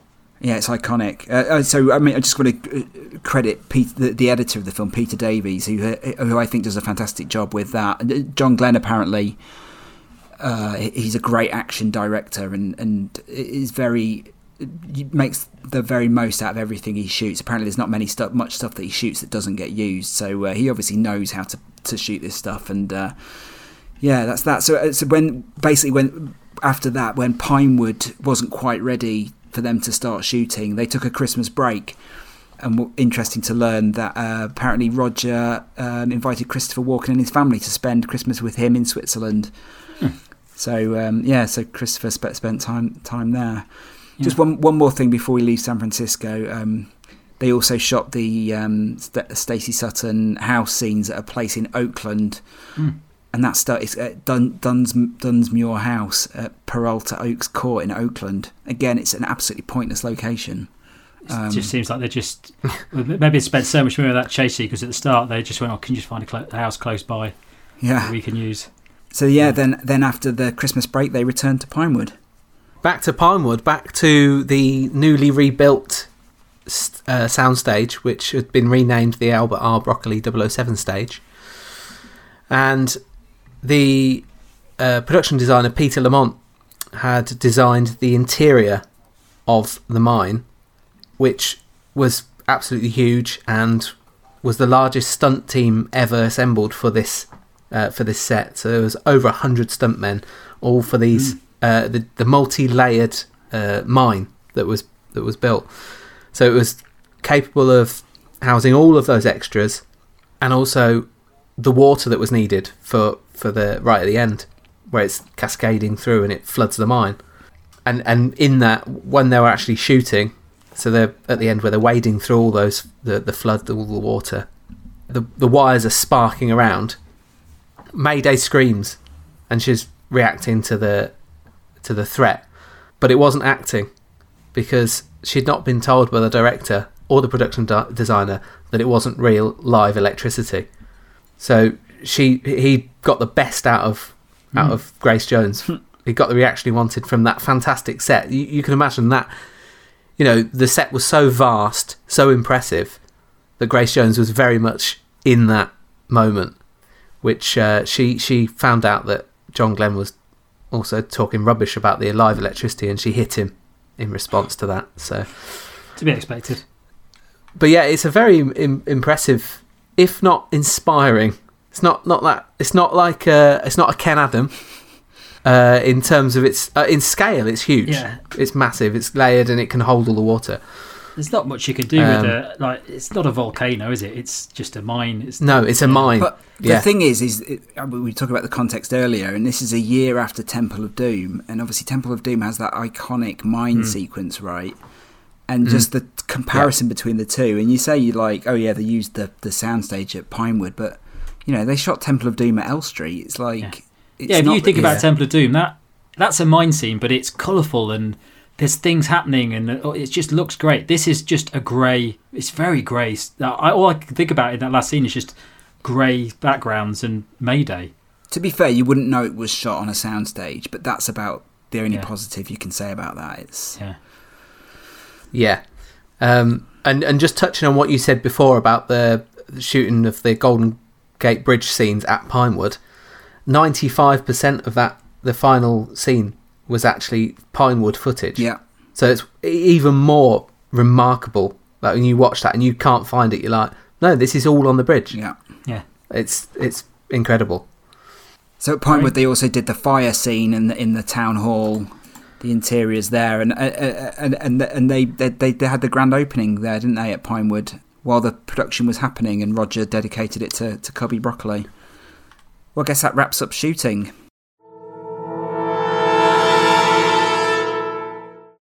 Okay, so we'll move on to the post production for View to a Kill.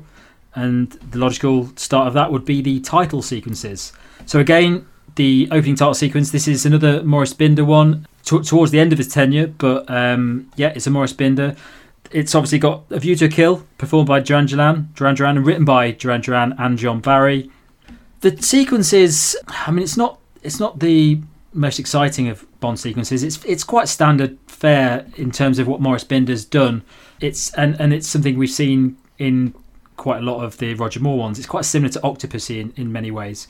Um, it's it's it's got a lot of women with hands in front of their faces with for the titles, unzipping jackets. There's a snow theme, a snow and fire theme to it, based on um, the kind of opening sequence in the snow and, and the fire, of course, at uh, San Francisco.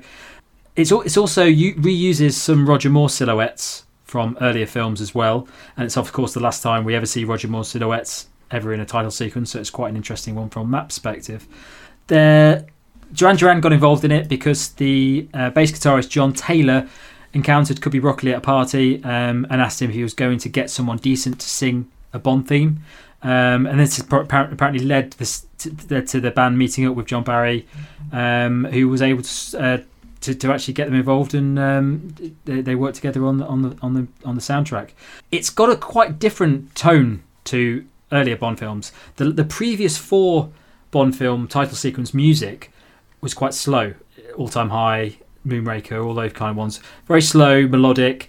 This is very different. It's very action packed, very punchy. It's what you probably expect from the 80s influence that was around at that time, and probably as far as they got in terms of moving closer towards what other um, films films are doing in terms of the music. I think that Um, um, yeah, Duran Duran were obviously massive at the time, and it's another move by the producers to try and entice a, a younger Yeah. audience in. Yeah, and it works very well. And and, and when they're at the, um, the the the premiere and and Duran Duran were there, they said that there were actually probably more Duran Duran fans there than there were Bond fans. Everyone was there to see Duran Duran, uh, which is it's. I think it's a great Bond song. It's a very different one, and it's definitely stood the, the test of time, hasn't it?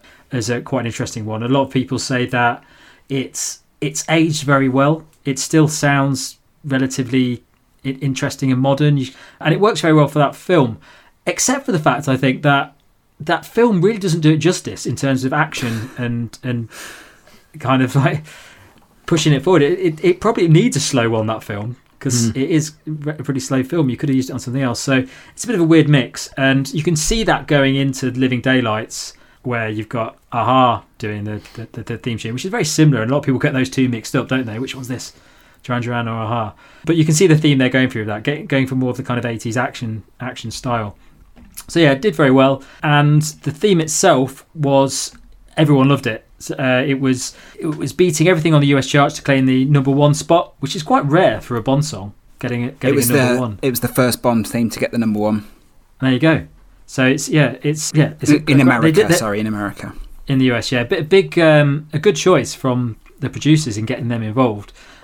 If if you were looking at purely having you know a great a great soundtrack, but as we said, probably doesn't necessarily blend too well with the um, uh, the actual content of the film. So that's it, really. Not the most exciting title sequence. There's not really a lot that happens in it, and yeah, just does the job really. I can tell you a few more things about the theme song if you like. Go for it. So it was one of the last uh, songs that Duran Duran worked on as, a, as as their original lineup. They you were on the verge of splitting when they were working on that with uh, John Barry, and uh, uh, and apparently this frustrated John Barry a little bit in the end. And it was completed um, across two countries uh, in the end. But like I said, yeah, it was the first Bond theme to get number one in the US. Got to number two in the UK charts. The B side is an extended instrumental mix called Duran Duran: A View to a Kill. the fatal kiss, that fatal ki- ex- that fatal extended kiss. Did you manage to get hold of a listen to that? Because I couldn't find it. No. There was no 12 inch remix of the time because apparently they just ran out of time to do it. But um, there was a version that the BBC at Radio 1 had, which they played, which had uh, a, a, a quote from Goldfinger that plays over part of it. I expect you to, the, I expect you to die. Mm. Quote. They do say that, that it's uh, an interesting link that it's got the line in it dance into the fire, and that's and there was the fire at the um, 007 stage. Yeah. Mm. Um, Um, but there is pertinent. there is a version. Um, there is a seven minute thirty seven seven and a half minute mix has been unearthed, and uh, that's that's been um, yeah you can find that online. But yeah, it's kind of um, yeah this the, the missing twelve inch mix is something a lot of people people talk about. It, they were Mm, nominated yeah. for a Golden Globe for the song. It was the last track recorded by the five member lineup of Duran Duran until their 2001 reunion, and they played it at Live Aid in Philadelphia. Really? Uh, was there a um, was there a View to a Kill on Shaken and Stirred? Mm, I don't good remember one. So uh, after. John Barry died, uh, they dedicated the song to him at when they played at Coachella in 2011. So, uh, Mm, very Yeah. nice. so posters, Brendan. Yeah, so let's have a look at the posters. The the main two, I would say, were created by Daniel Goozee, who had previously done some Bond posters, uh, Moonraker, Octopussy. And the poster has got the quote, "Has James Bond finally met his match?" And what I thought was strange about this one is you've got Mayday and Bond back to back, and Yes. Zorin isn't on it. The Oscar winner, a- yeah.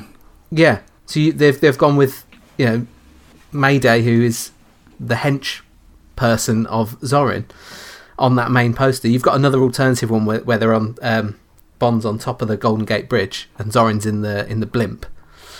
But they're they're the two main ones. They're quite iconic, There's some really especially good, because the, really good posters for this.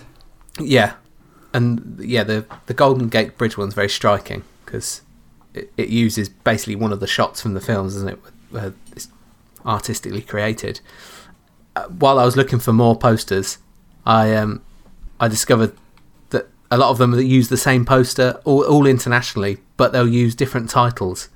So I thought I might just run a few alternative Oh, titles yes. past you Please that were internationally used. So Germany chose "In the Face of Death." So that there's some that there's some you think right how that's gonna that's really misleading. I mean, to be fair, the English title is fairly misleading. You've got it's quite loose. Uh, Italy's got "Moving Target." France went for "Dangerously Yours." Spain, "A Panorama to Kill." The beautiful prey was used in Japan. Belgium, I thought was is the people who are getting sold short. Dangerous mission. Large majority of it isn't that dangerous. It's not very da- no, no, not a dangerous mission. Spy Man, dangerous mission. Easy mission. Um, Israel went for murder in the eyes, which is quite a direct translation, but just sort of twisted a little bit, isn't it? Hmm. View to a Not sure kill, go and see murder that. in the eyes. uh, and Brazil and Argentina went for 007 at the aim of the killers. That's great. That's all you need, isn't it? Yeah. Covers it. Covers everything. So I thought that was quite nice because yeah, you can do different things with that title. It's quite a strange title anyway, isn't it? To begin Mm. with. So, premiere. Did we have a premiere weekly? We did have a premiere, and it was a very interesting premiere from Bond perspective. If you, Hmm. if you, if you know anything about Bond, you know that um, premieres for Bond films normally always happen in London because obviously it's Bond, it's it's British, so they tend to happen at London uh, Odeon Leicester Square, or they or they did. Uh, whereas the um, charity world premiere of this movie, held on May the twenty second, nineteen eighty five, was um, at San Francisco's Palace of Fine Arts. Now, I mentioned earlier that the, the film had quite a big link with, with San Francisco. It was almost like San Francisco wanted like they just wanted Bond to be involved, and they, they kind of had gave so much help to the producers in, in, in doing the in putting it all together. The Dianne Dianne Feinstein Feinstein was the mayor of San Francisco at the time. And she was a massive fan of Roger Moore and, and Bond in general. So she granted so many permits to the producers because of this love of Bond So so that so that's why so much happened there. And they did the premiere there to thank San Francisco because because they were so nice and they let them do all these massive scenes and um, didn't didn't cause any problems. It was just it was just perfect for them. So they did it. It was uh, the Gala charity premiere benefit uh, held in aid of uh, Mayor's Youth Fund to benefit to benefit the Tenderloin Child Care Centre and the and that was on the 22nd of May. So the actual UK premiere didn't take place until June the 12th at London Odeon Leicester Square. So quite a gap from when it was in San Francisco. So everyone was there. You had uh, Christopher Walken, John Glenn, musicians Duran Duran. They were walking down the red carpet. I mentioned earlier that Duran Duran had a lot of fans there, screaming fans for them. They were kind of like the big, the big ones there, and everyone was really excited to, to see them. So that was quite a big, big moment the Roger Moore said, "I suppose the greatest compliment that one can pay to another another town or city is to say that you treated me like I was at home. Well, you didn't. You're much nicer." Classic Roger. um, obviously, a big big fan of uh, that whole process. Uh, BJ Worth, the stuntman, made a leap from a helicopter, touching down outside City Hall during the premiere. Quite a big deal. You might have seen that in um, think there's some footage on YouTube of that, which is quite good. The, the, that's the building scene, the opening of the the fire truck sequence.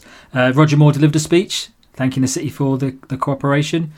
Later on, the celebrities parted ways, and um, some of them attended Grace Jones's invite-only birthday party, while some of the others went to Hard Rock Cafe. I wonder what Roger did. where the production hosted its own affair. So, pretty big deal. Pretty. I imagine that would have been a phenomenal night out in San Francisco because mm. it was mm. such a big, big thing. And there, I mean, there's there's quite a lot of films that do take place in San Francisco, but not. I don't think there's many of that scale where where it's all about San Francisco and you've got. And, and at, at this point, this was a big, big time for Bond, wasn't it? This was people knew it was the last Roger Moore one. People, it was coming. To, It was mid '80s, so it would have been a big deal. But the premiere certainly did sound to be um, quite an impressive affair. Yeah, I guess with it being in America as well, it's, it's kind of rare for them to be have that huge the Bond films there, isn't it? It's, it's interesting yeah. that they, they launched it there. I think it's funny that it was San Francisco because, I mean, you can see why they did it, and obviously they they, they just had so much like support in doing the film. But you'd expect it if it was anywhere. At some point, it would have been New York or somewhere, but never happened. San Francisco. There you mm. go. Yeah, go figure. So we the film is now out. I guess we should look at the response that it received at the time. Now uh, we've tried to look at the best, the positives from this film, but I've got to say I think this is a dreadful Bond film, and in fact it is the worst reviewed Bond film yet. Only beaten uh, on Rotten Tomatoes by the 1967 Casino Royale.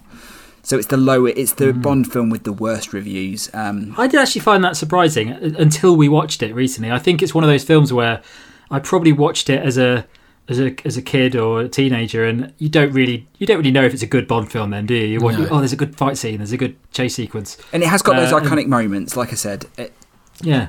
And I think I, I remembered those iconic moments and thinking this is a good film. I really like the the bit on the Golden Gate Bridge and all that kind of stuff. But yeah, I, and it's been a long time since I've watched this, and, and watching it now, you kind of step back and go, "Oh, actually, it's, it's such a drag, isn't it? Yeah, but there's so a reason you don't remember the filler.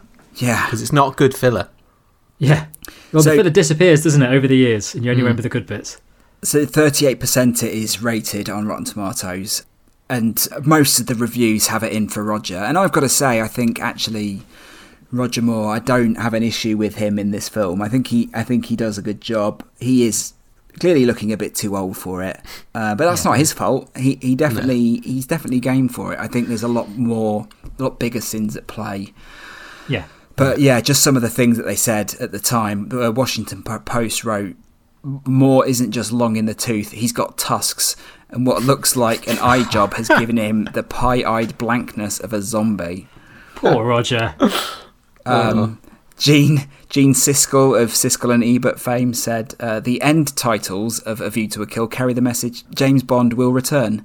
But if Roger Moore is going to star in the next one, and if his villain is going to be as lackluster as in this picture, let's hope that 007 decides to chuck his license to kill and take an early retirement. Wow. Time called it exhausted and exhausting.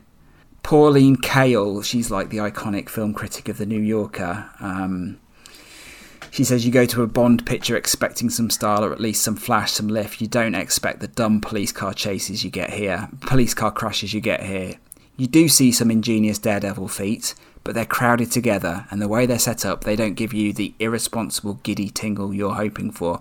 So she's saying all the stuff that we think. Yeah. I, I, She's I pretty think she on, isn't she? Yeah. absolutely nails it. Yeah, the movie follows the Bond formula, but except the gadgets are cut uh, are a cut less ingenious. The women are notch below stunning. The puns and double entendres something uh, besides clever. There is some magnificent stunt work which only underscores how inadequate Moore has become. and well, she- that was unnecessary. unfair, wasn't it?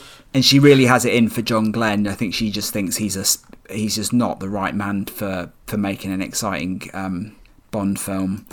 But yeah, like you said, Tanya Roberts was nominated for a Golden Raspberry at the worst actress, uh, uh, worst actress for Golden Raspberry. She actually didn't win it. She she lost to Oh, Lin- oh, right. she lost to Linda Blair, who was in a film called Night Patrol. Oh, in fact, she was in three films that year: Night Patrol, Savage Island, and Savage Streets. Is that three films?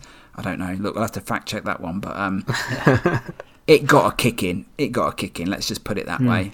Well, Yeah. if there was any doubt in anyone's minds uh, before or during or after View to a Kill being Roger Moore's last film, it was certainly put to bed when the the critics got a handle of it. This was the Yeah. nail in the coffin for sure. But like, it did okay at the box office. It wasn't amazing, Well- was it? Was it? well- it didn't. Brendan, Yeah, well, it got 152.4 million worldwide uh, dollars. That is 50 million of that was in the US alone, and 10 million in its opening weekend in the US.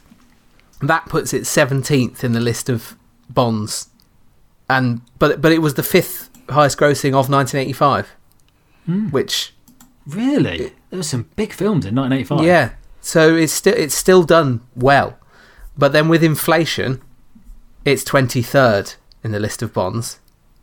right? on, only yeah, only license to kill is below it. So something clearly didn't didn't work. I mean, it's surprising to, to see that it was the fifth gross fifth highest grossing of 1985, but Mm. yeah, it's the second lowest Bond. It must have been Yeah. a bad year at the box office in general, I guess. Yeah, and that's, that's that's pretty much all there is to say about that. Really, It's it's, um, it's funny, isn't it? Because you, y it happens with all the, the, the Bond actors, and you you want the last one to be a lovely bowing out and mm, great a great final a, a Swan final song, romp. yeah. Yeah, Yeah. but it never is because it's No. there's a reason why they're going. Like Yeah. look at Diamonds Are Forever. It's not. It's by no means one Yeah. of the best Sean Sean films, which No. makes me worry about uh, No, Time, Time to, to Die, Die. If that's if that's Yeah. going to be a similar case. well, you've got but- Die Another Day as well. So I mean, it's it's there's definitely a pattern there. Yeah, there's a pattern, isn't there? And Yeah. uh, well, it's, it's, we'll see if uh, License to Kill, I don't think you can compare because obviously I don't think they expected that to be his last one. But um, No, No, no, No. no, don't, don't. No, we leave Dalton alone. He didn't get a, he didn't get a proper chance, did he? But um, yeah, it's it's certainly a, a theme, but it's logical, isn't it? The last Yeah. film is not going to be the best one because they'll do another one if it's No. if it's the best one. it's almost a It- time time to re to put it to bed, isn't it? Yeah, It was first broadcast on British TV on the 31st of January 1990. Can you imagine waiting five years to watch that on TV? and then finally watching it on Christmas Day. oh, what's why are there so many horses though? Is it still on? so Boxing Day. there's two video games for this um, for this uh, for this film. The first um, first we said the first Bond film to get a video game. So yeah, the first View to a Kill was published. It was available on the ZX Spectrum, Amstrad CPC, Commodore 64, and a bunch of other systems I've never heard of. And then there was another one which was a text adventure that was built for DOS and Apple II computers. Oh, a text adventure of A View to a Kill. Can you imagine? yeah, that was hold of that. that was developed by AngelSoft, but uh, yeah, definitely want to want to look out for. for so that, Yeah. uh, that Which horse do you want to ride?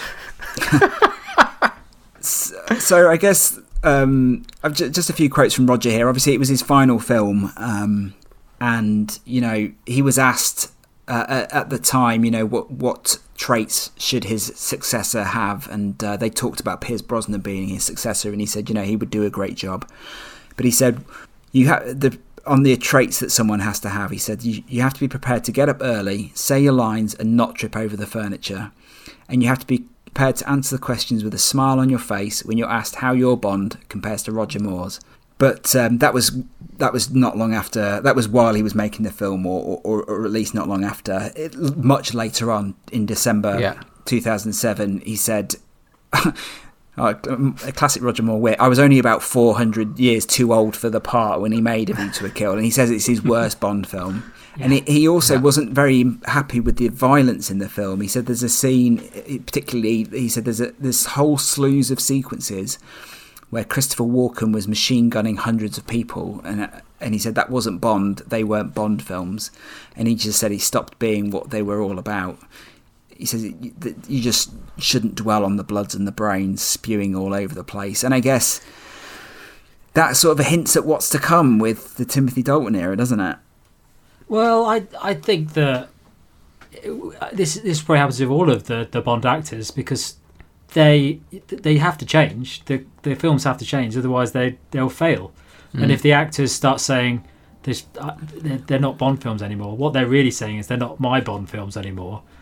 And they're not. They can't see that they're not happy with the change. I think Roger Moore actually came around, didn't he? When because he loved Daniel Craig as well. Yeah. So and Daniel Craig does have a lot of violence in it, and it is there's a lot. It's not like a Roger Moore film, but he came around to it by that point. Obviously, because he's so far removed from from from the character by then. But it's certainly certainly an element of it where uh, if you're a Bond actor, you don't you can't see that that story changing because you're thinking this is it's not a Bond film anymore. Like I know it, but that's yeah. the nature of Bond, isn't it? I think in his defence on on this particular at the end of this film, it is mindless, just machine gunning.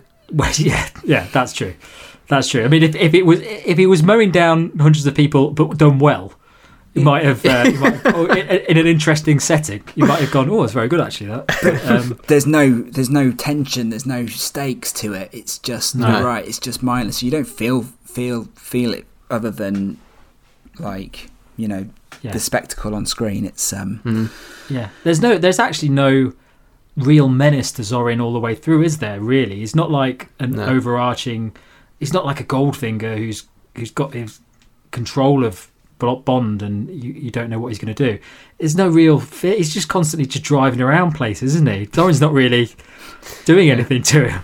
Uh, he does have some great moments, though. I think Zorin. I think uh, in terms of high points, I like I like Christopher Walken. I think he's great. I think Mayday is is great as well. It's got some really nicely staged scenes, but the rest of it is just a trudge, isn't it? It's Yeah. Mm. Yeah. it's Apart from Tibbett.